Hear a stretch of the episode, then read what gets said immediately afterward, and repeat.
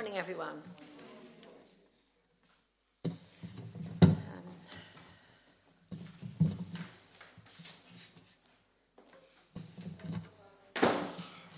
So we're travelling through, excuse me, we're travelling through uh, 1 John, the letter of 1 John, a little letter.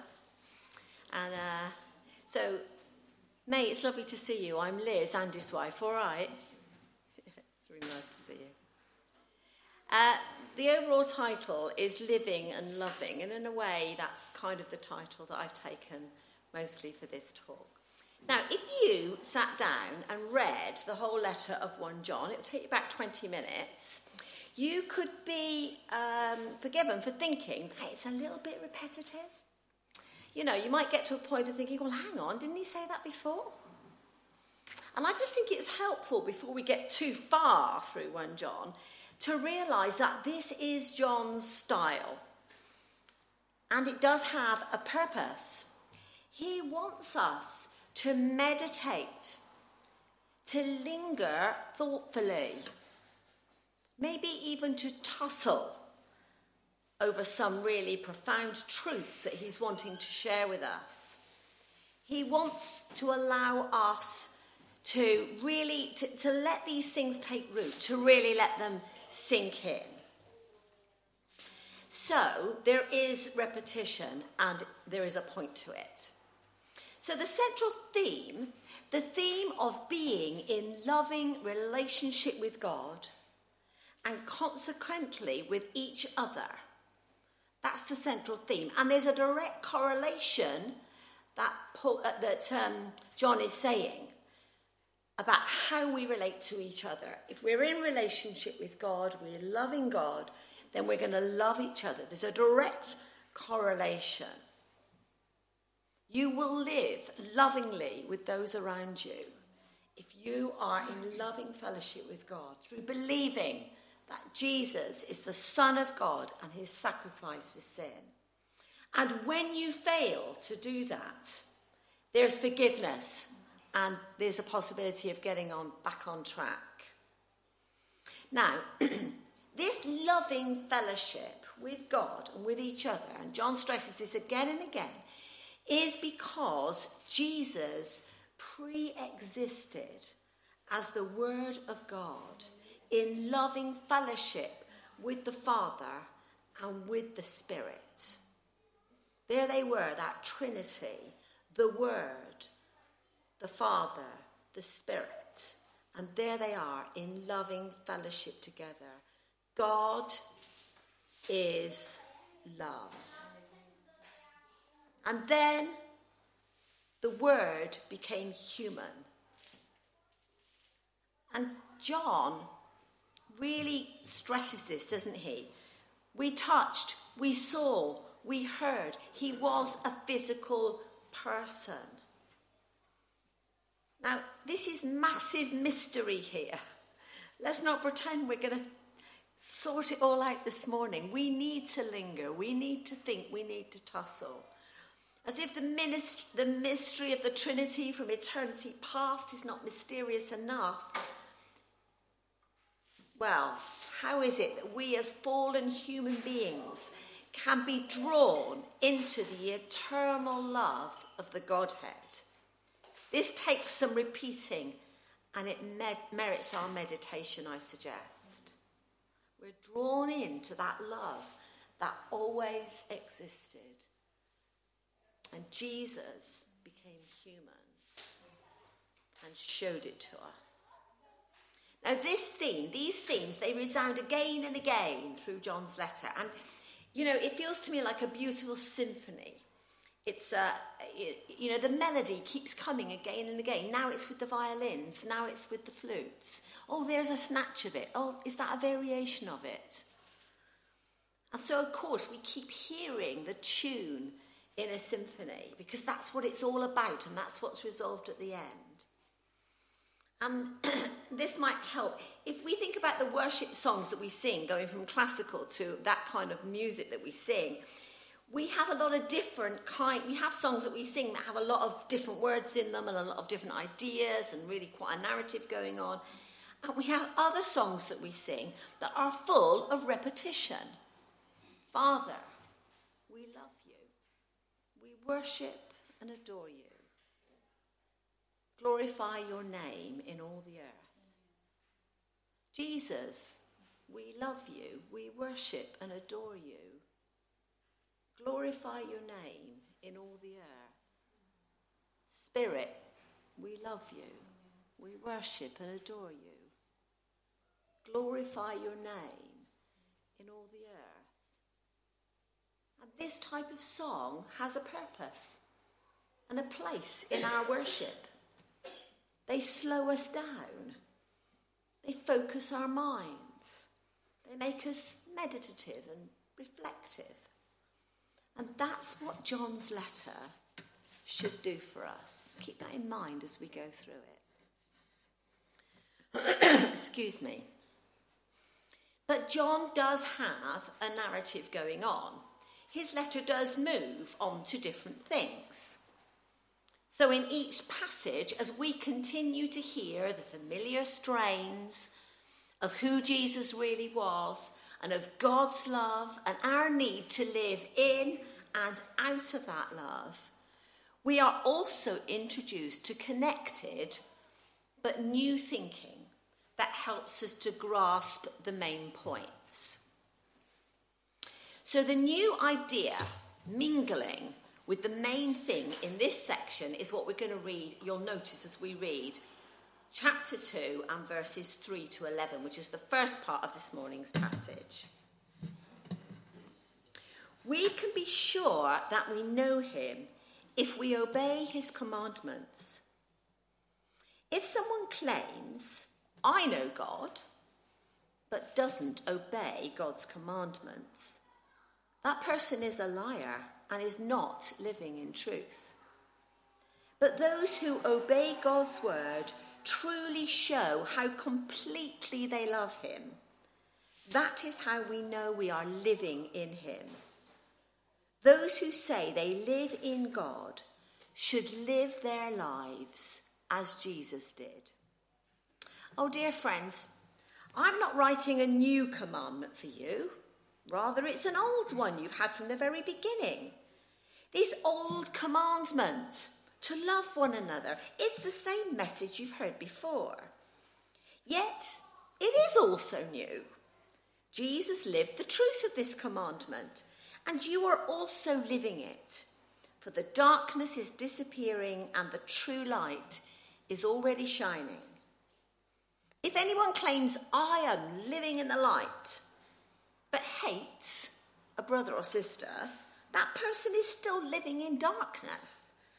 Anyone who loves another brother or sister is living in the light and does not cause others to stumble. But anyone who hates another brother or sister is still living and walking in darkness. Such a person does not know the way to go, having been blinded by the darkness. So, the new idea mingling with the main theme in this section is that of commandments. I think you probably picked that up. Mm. Now, at their best, laws are made to keep us safe and to ensure justice for everyone. But sometimes I've noticed families have rules on their fridges, don't they? Or, you know, statements of what we all agree to. And really, those kind of rules or laws are more about reflecting family values. They're more about living respectfully and peacefully with each other. I had some rules on my fridge for quite a long time for grandchildren, and one of them was you must only clean your teeth in a bathroom. Don't ask. the law that was given to the Israelites reflected the character of God. Okay? And it was given out of love for his people. That was the purpose of that law. That's what it was all about. Now, although John's letter is, a lot of it's really quite gentle, he does actually make, as I expect you noticed this morning, some really rather strong statements which kind of make you gulp a little bit. And I think another thing as we go through this letter that we should really get hold of is that we should never, I mean, actually anywhere in the Bible, we should never isolate strong statements and allow them to condemn us. We need to understand the message in the round. So we had in verse 4, I expect, and maybe you gulped a bit. If someone claims, I know God, but doesn't obey God's commandments, that person is a liar. Gosh, a bit strong. So, the important thing we need to think about is that although there are some seemingly uncompromising statements in John, we need to understand how is John using that word commandment? What meaning does he mean to convey? Right, when we think about the word commandment, we might think about the Ten Commandments when we read it in the Bible, like this anyway. We might think about other aspects of the law given to God by Moses. But what John is introducing us to here, and much of his letter continues to be focused on exploring this, is how the old commandments were only ever a signpost, a sketching out of what a genuine, lovely, fruitful human life could look like. I want to repeat that. That's what the whole lot was about. God was saying, this is what a genuine, lovely, fruitful human life could look like. And John is telling us that Jesus completely embodied the heart of God, which the commandments signpost. And that is all summed up the whole caboose in the word love. And John, can we have the Matthew reading up, please? John, uh, uh, Jesus famously summed this whole thing up when he was being asked about it in Matthew. He said, You must love the Lord your God with all your heart, with all your soul, with all your mind, and love your neighbour as yourself And then he really makes this clear, Jesus does. The entire law, all that Old Testament stuff about what you should and shouldn't do, and the demands of the prophets are based on these two commandments. And so, John, in his letter, he, he presents us with a conundrum, doesn't he? He says, I'm not giving you a new commandment, it's the old commandment if you'd only understood what it was about.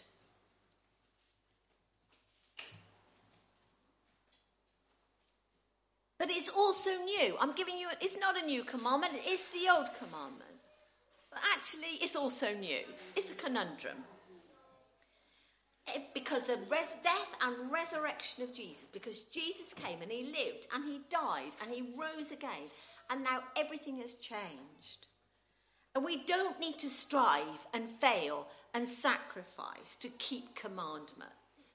Now we can be forgiven and in loving relationship with God through Jesus and in the power of the Holy Spirit. And that is wonderful for us as individuals.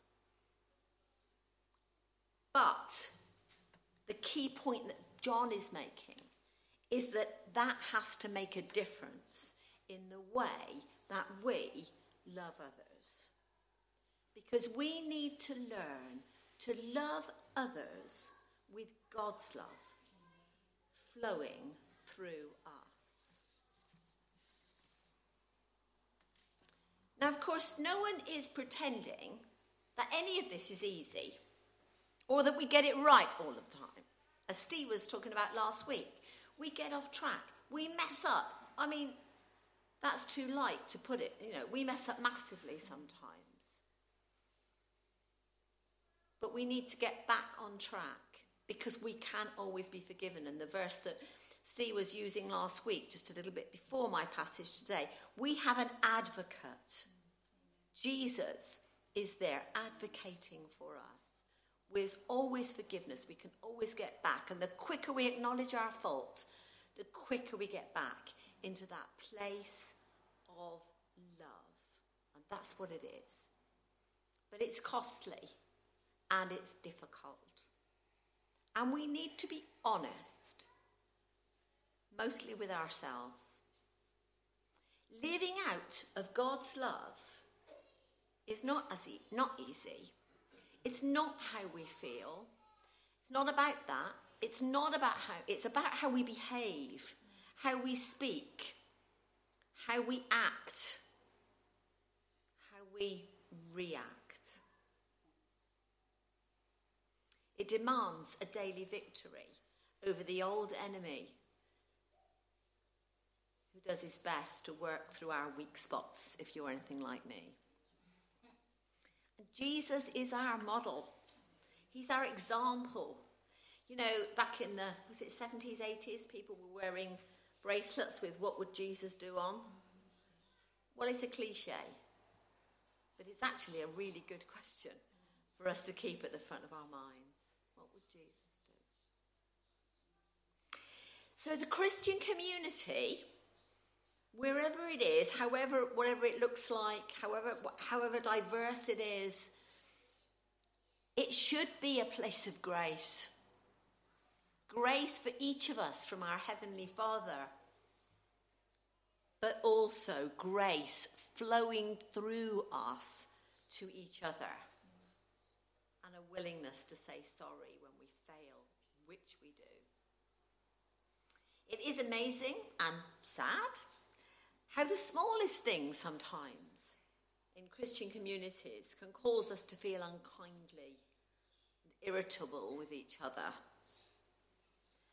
we need to guard against that. But of course, sometimes there are big things, they're not small things. There are big things that need to be dealt with, and it's difficult. And I think that's one of the brilliant things about taking communion together. When we take bread and wine and we pass it around and we remember the sacrifice of Jesus, we also show our unity with each other. That's a really big part of what we're doing.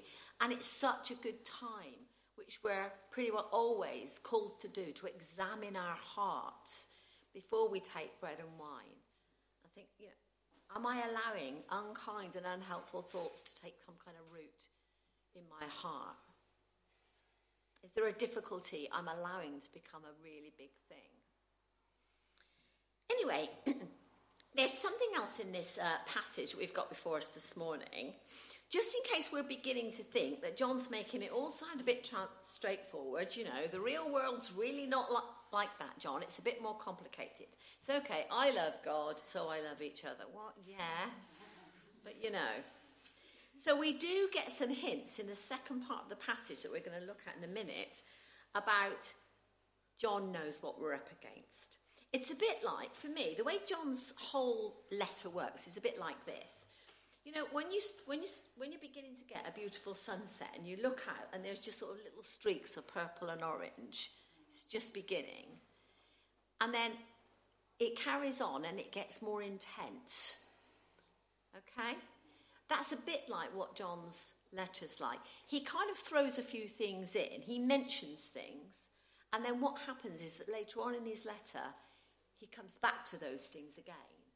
Okay, that's how it works. And uh, so in verses 12 to 14, which we're going to look at now, John seems to do something quite different from the first part that I've already read. He kind of breaks out into joyful, exuberant song. It's as if his heart bursts with love and care for this new family of God this baby church that he's writing to. He's wanting to give them a big hug. He wants to affirm them in who they are and where their strength comes from and will continue to come from in order to live this life that he's calling them to. So let's just read this. And it does sort of, it's set out in my Bible. It looks a bit like a poem, it looks a bit like a song. And this is what he says. I'm writing to you who are God's children because your sins have been forgiven through Jesus. He's stating all these things, he's affirming the truths that we've got to stand on. I'm writing to you who are mature in the faith because you know Christ, who existed from the beginning. I'm writing to you who are young in the faith because you have won the battle with the evil one. I've written to you who are God's children because you know the Father. This is like the second verse. I have written to you who are mature in the faith because you know Christ, who existed from the beginning. I have written to you who are young in the faith because you are strong. God's word lives in your hearts. You have won your battle with the evil one. It's just this massive outpouring of who you are, guys. This is who you are. This is who God is. This is what you know. This is what you could stand on. This is where your strength is going to come from to do the things I want you to do, to, to live like you should live. And it's lovely that this is not just for leaders or mature Christians, it's for everyone in God's family.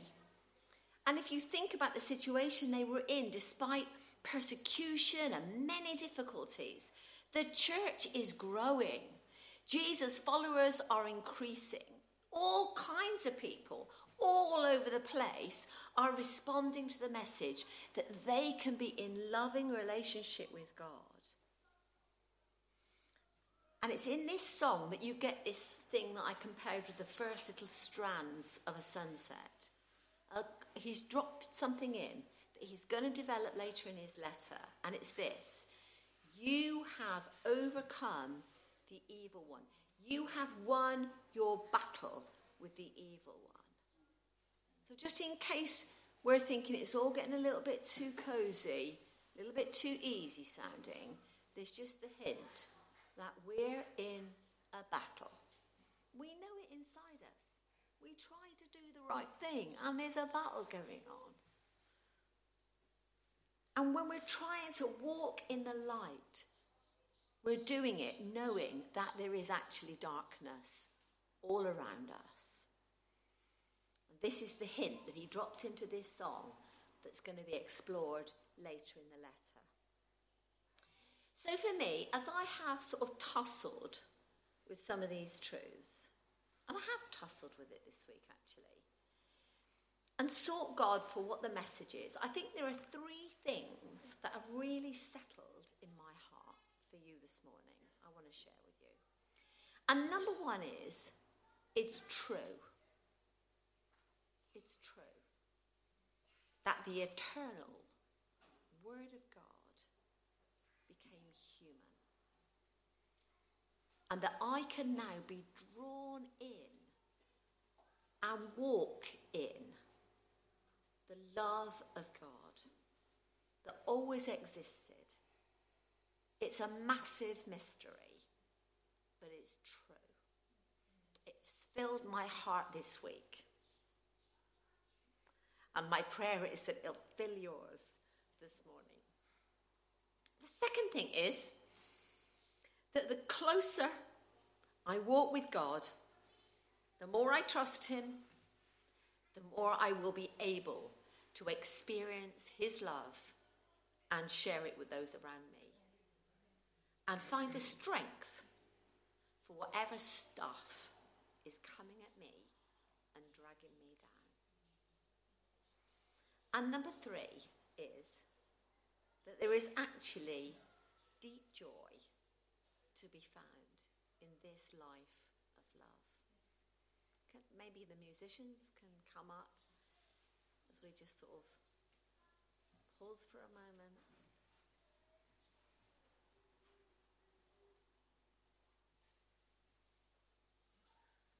Can I ask you to stand with me if you can, please?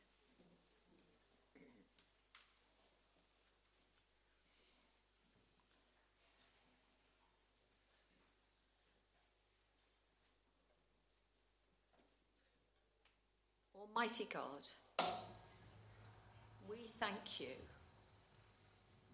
We don't understand it, but we thank you. We bow before you and we thank you that you have drawn us, each one of us, into your great love.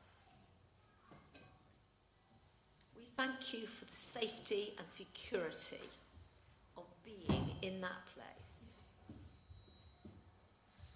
And Lord, we pray you will grow faith in us this morning. The eternal Word of God became human and lived among us. Father, we thank you and we ask that you will come to each one of us this morning in a new and deep way. And that you will fill us with your love for those around us. And that we will win our daily battles when it's really hard to love as we should.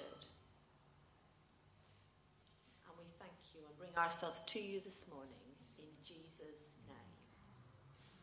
Amen. Amen.